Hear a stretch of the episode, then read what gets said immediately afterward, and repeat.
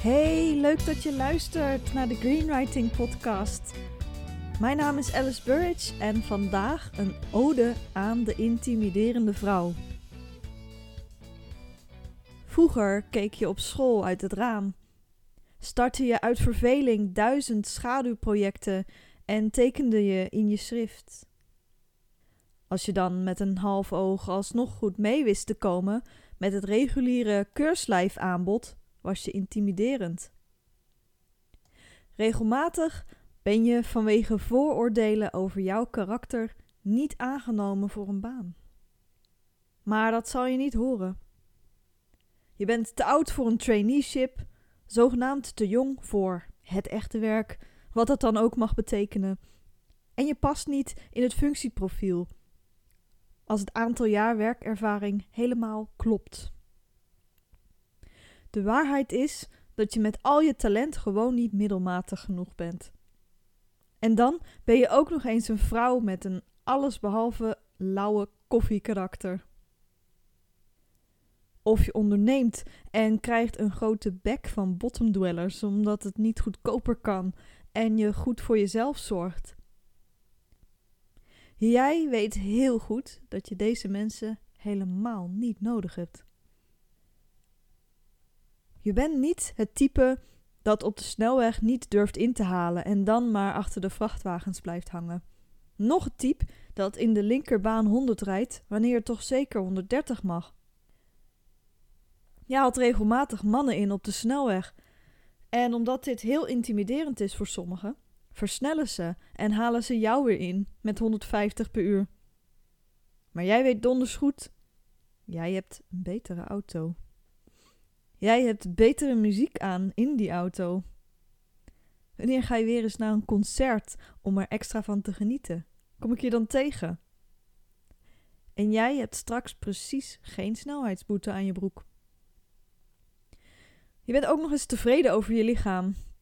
Deze body positivity is volgens velen zo onwaarschijnlijk dat deze verdacht is. Een vrouw moet toch ergens onzeker over zijn. Jij draagt je lichaam met trots en dat is intimiderend. Je doet anderen ineenkrimpen met je zelfverzekerdheid.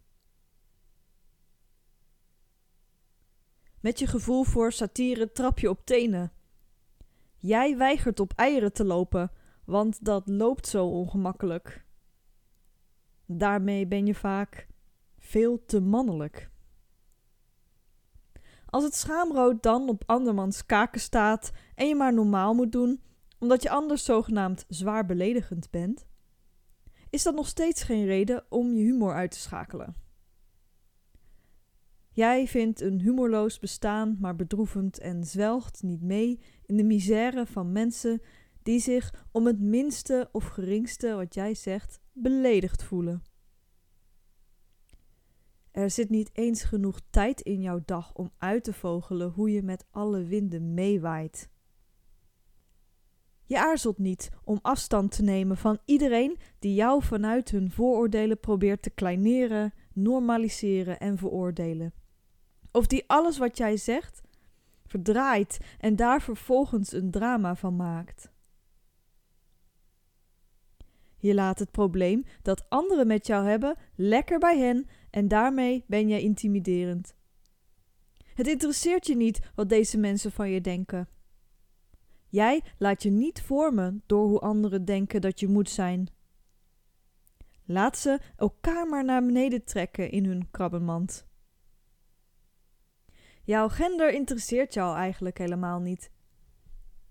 Eigenschappen en gedragingen koppel je al van jongs af aan los van hoe het zogenaamd hoort voor vrouwen of mannen. Je hebt dit keurslijf dan ook van de hand gedaan en doet waar jij je prettig bij voelt. Je bent zogenaamd een intimiderende en decadente bohemienne, omdat het je bijvoorbeeld ontbreekt aan kinderen terwijl je liever meer tijd besteedt aan hobby's. Omdat je wel kinderen hebt, maar niet elke dag iets deelt over alle huishoudelijke ongemakken en hectiek of luizenmoedertaferelen op school. Of omdat jij juist graag de barbecue bedient. Dat anderen jou vaak intimiderend vinden, past blijkbaar bij wie jij bent. Jij staat ergens voor.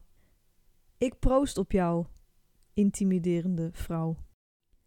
Wil jij een gratis creatieve schrijfoefening ontvangen en daar mijn feedback op krijgen? Kijk dan in de show notes. Dankjewel voor het luisteren en tot de volgende keer. Tot snel. Bye bye.